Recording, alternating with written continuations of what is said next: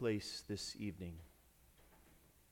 God, it's so easy to merely going, go through the motions outwardly. We ask that you would, by your Spirit this evening, by faith, cause um, the light of Christ to dawn in our hearts this evening. We thank you, Father, for the good news of the gospel. We ask that it would be impressed upon us today. Lord, that we would feel not only the, the high call that you've called us into, but we would feel the loving embrace of our Father who sees us and knows us, who gives us uh, everything we need for today. Lord, we ask that you would do that tonight by faith. It's in your name, Jesus, that we pray. Amen. I encourage you to open your Bible to 2 Corinthians chapter 5 and 6, our reading, our New Testament lesson this evening. That's on page 908 of your Pew Bible if you didn't bring your Bible with you. So, if, if a few of us gathered this morning to get some ashes on their forehead, um, you don't have to worry. Don't worry about that. You're not a better Christian if you did or you don't. That's okay. Uh, but one of the cool things that I experience often is that when our daily office lessons line up with the evening prayer or, or the, the service for that night, um, and it's not exactly intentional. It's not intentional. So, our morning prayer readings this morning were not specifically for Ash Wednesday, and yet our New Testament lesson this morning was Matthew chapter 4. Matthew chapter 4, just before our gospel reading that we heard this evening. Matthew 4 begins with a very appropriate, perhaps the most appropriate Lenten story um, a story that we're going to rehearse actually from Mark's gospel on Sunday, on the first Sunday in Lent. In Matthew chapter 4, Jesus was led up by the Spirit into the wilderness. We're familiar with this story. And after fasting for 40 days and 40 nights, Matthew tells us why the Spirit led Jesus there into the wilderness. It was to be tempted by the devil, it was on purpose. A very appropriate reading today as we begin a season of wilderness preparation. So, if you don't know it, 40 days from today, and that's not counting Sundays, and we can get into that and talk about that later, but not counting Sundays, 40 days from today, we will begin the great 50 days of Easter with Easter Sunday. Okay, and so we're excited about that. We're looking forward to that. And so this is a very appropriate reading. Jesus, who is fully man. He doesn't play the God card in this case. After 40 days of fasting, he's quite hungry, you can imagine. The devil's first temptation is understandably about food. About food. Command these stones to become loaves of bread, he said to Jesus. And Jesus responds to the devil's temptation by quoting Deuteronomy. Many of us are familiar with this. Man shall not live by bread alone. He needs bread, and he feels that deeply. Not alone, though. We live, we find life by every word that God speaks to us. This is his response. So after the wilderness temptation begins Jesus begins his public ministry in the rest of chapter 4 and he calls his first disciples and he does this with a familiar phrase follow me. Matthew chapter 5 he goes up onto the mountain and he begin, begins his most famous sermon, the Sermon on the Mount. And Matthew chapter 6 which we heard a little bit of it this evening, this is the central section of the sermon Jesus, teach, Jesus teaches his disciples how to fast and how to give and how to pray.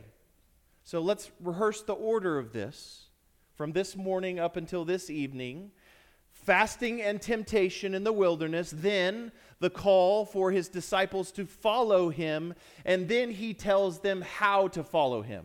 So you see the order in Matthew's gospel. Jesus fasts, he, he demonstrates, he calls his disciples, and he says how to fast. This is the order. Jesus' example, the call to follow, and instructions how to follow. Are you following me?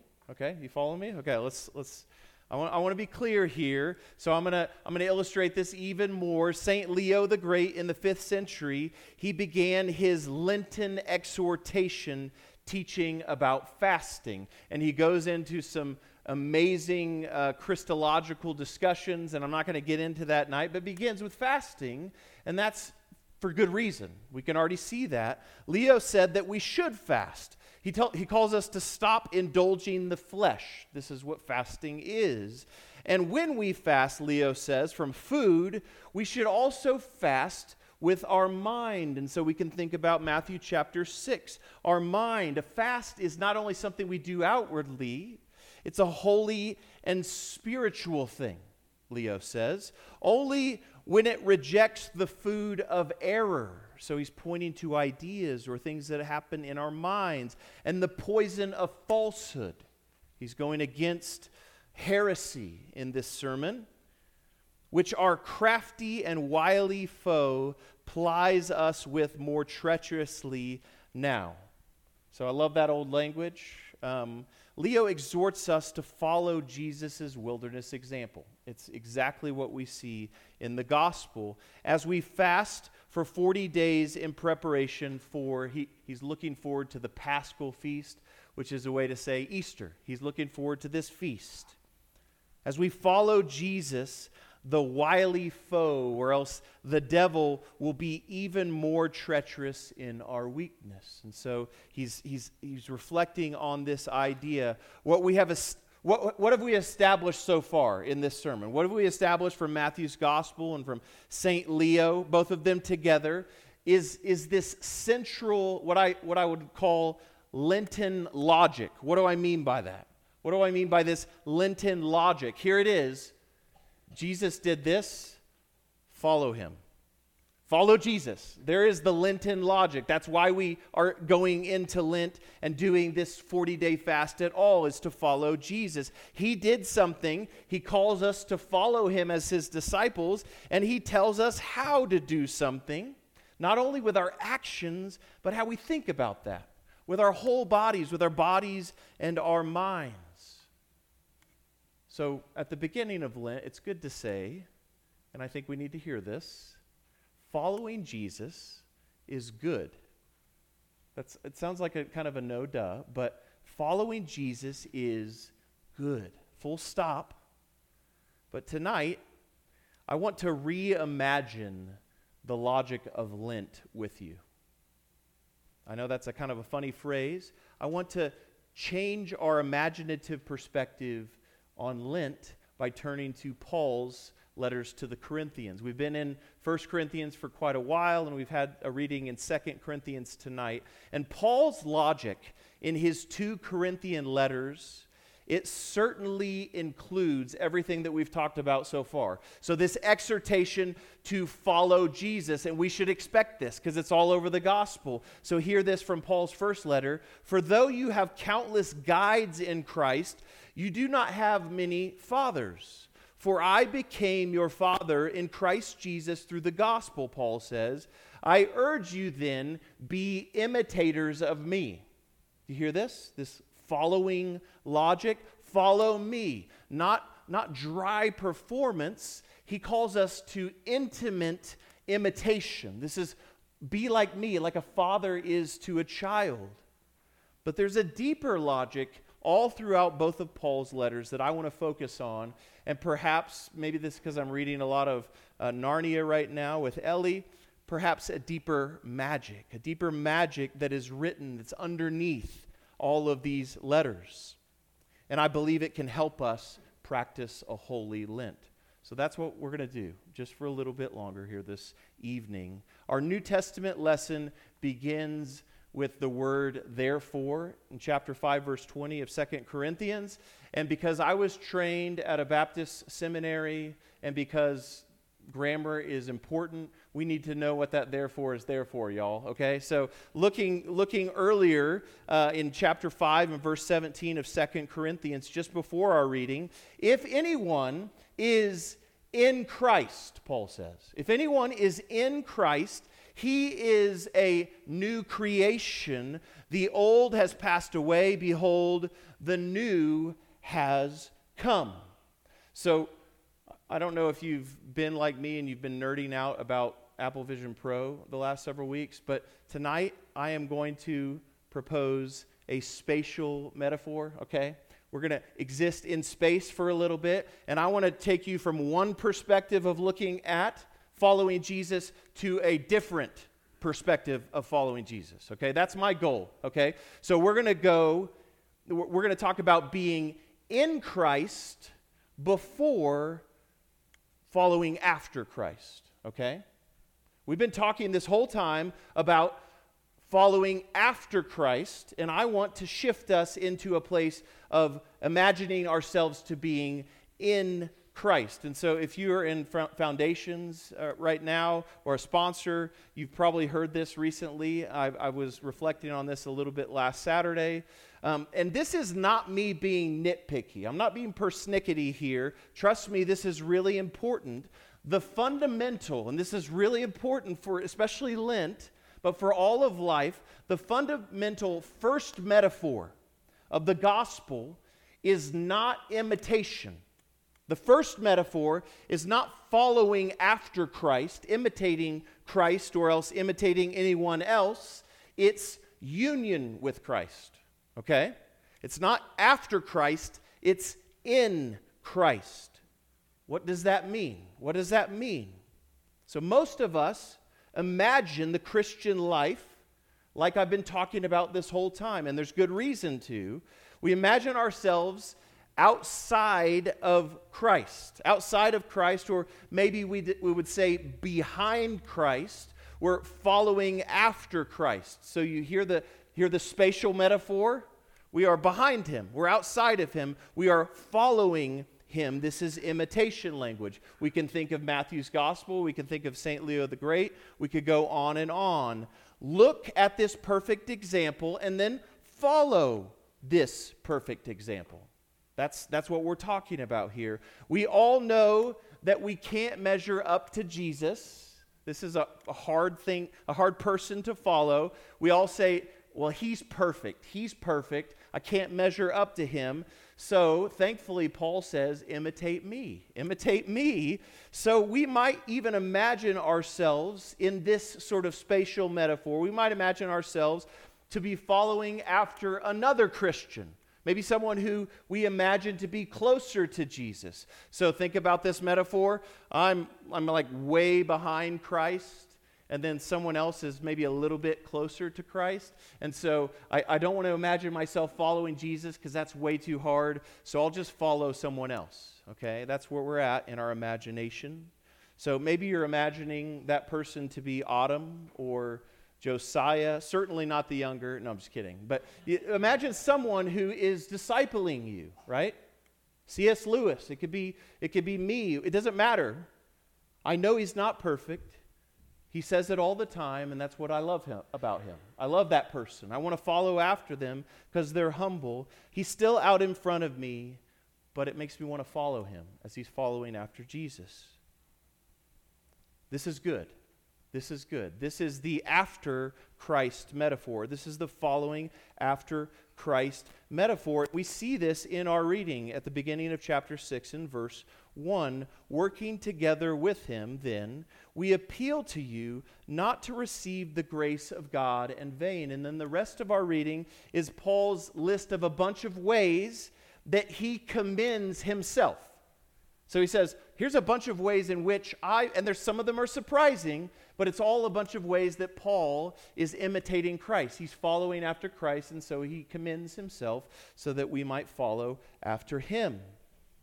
Following Christ, following good examples is good, but as I want to argue, union is the first and foundational metaphor. Look with, look with me at chapter 5 and verse 21.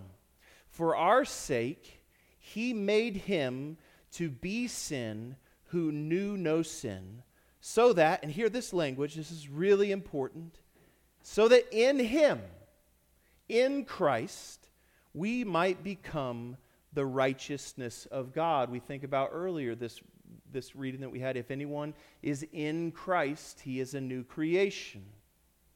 Jesus is not at first the righteous example that we follow after even though this is the place where we live a lot of our Christian lives. We live a lot of it in this imaginative space, and certainly as we enter into Lent, this is not the first and best example. He puts us into himself. This is Paul's language. We are joined to him, we are united to him. He is made to be sin. Why is he made to be sin? Because we are, we are united to him. So he's taking ourselves upon himself so that, Paul says, in him, again, we're not following after him, we are in him, we're in him, we might become the righteousness of God. And so let's turn our imagination to Lent. Why does this shift, this spatial shift of being after Christ or else following after Christ to being in Christ matter? Matthew chapter 4, again, rehearsing this story, Jesus was tempted in the wilderness. So rather than imagine yourself following Jesus as you fast in your own Lenten wilderness, so here's Jesus' example. Now I'm about to go into my own Lenten wilderness. Don't imagine that. Imagine yourself in Christ, even as He goes into the wilderness on your behalf and He conquers the devil for you. His perfect fast for you. Man does not live on bread alone. Matthew chapter 7 and verse 9 Which one of you, if his son asks him for bread, will give him a stone, or if he asks for a fish, will give him a serpent. If you then, who are evil, know how to good, give good gifts to your children, how much more will your Father, who is in heaven, give good things to those who ask him? Therefore, when you pray, when you give alms, when you fast, it doesn't matter what you're doing, whatever Lenten discipline, in every action, we come with boldness before the Father. But what is the argument? Don't imagine yourself to be outside of Christ as maybe sort of the redheaded stepchild in sort of the family of God, the household of God, following after the example of Jesus. Imagine yourself in Christ. You are in the Son. You have put on Christ, Paul says, and now you have a Father. You have the audacity to call him Father, not because you're sort of just lingering in the household following. You are in the Son. You are in the Son. He is your Father. We are in Him. His prayer is now our prayer, and we can join in with Him. When you pray, don't imagine yourself to be outside of Christ. You're not behind Him, following after Him. You're in Him. You're in him, and because you are in the Son, you can come with boldness before your Father. From inside, if anyone is in Christ, you are a new creation. This is the first metaphor of the gospel.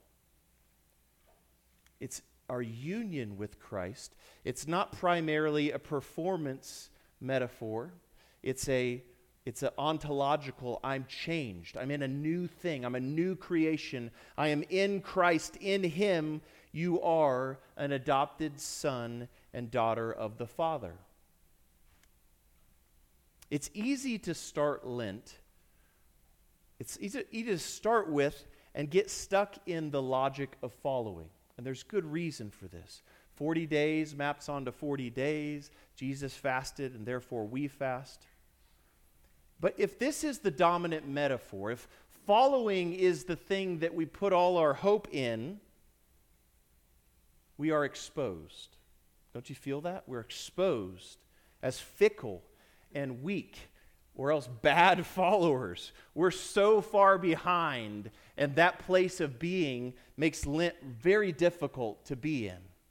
Lent is a season for worthily lamenting our sins, as we've read in prayers, for acknowledging our wretchedness, for coming with true repentance, true penitence, and by grace our Father forgives us and He creates and makes in us new and contrite hearts. And so the following after Christ metaphor shows us our frailty over and over again, and that's an okay place to be. But more and more this Lent, don't imagine yourself following after Jesus as example. Imagine yourself in him, inside of him. as if he is an armor that you're putting on. You're made righteous inside of him, and because you are in him, what you do matters. It's not, it's not about performing or following, it's because you're united to him. What you do matters. Do you not know that your bodies are a part of Christ? Paul says. You're in him. This is his imagination. You are united to Christ. In Christ, our body is a part of his body. So when you fast, don't fast as someone following an example, but as one who's inside Christ, who is already satisfied in him. You have everything you need, you are united to him. Imagine yourself to be in Christ in a place of safety and security in him because of his righteousness not, a, not in a place of performance, but of intimacy. Not after him, desperately trying to measure up, but in him, secure. You are the righteousness of God. And because of this security, it doesn't mean that we are passive in Lent. It doesn't mean that there's no calls to obedience and action. It doesn't mean any of that. But because you are secure in Him and you're not performing and always trying to catch up and follow after Him, because you're united to Him, Paul says, glorify God with your body, with every action. Whether you do it outwardly or in- inwardly, you are united to Him. Therefore, glorify God with your body. Give generously in secret because you have everything provided for you within the Godhead. You, are, you have generous, he has generously provided for you all things. Pray, don't perform, fast, and even feast. Feast with generosity and not gluttony. Drink with thanksgiving and not drunkenness. You are not outside constantly not measuring up, you are in. Therefore, glorify God in your body. Walk by him this Lent. Walk with him this Lent. And mostly, set this first in your mind walk in him this Lent.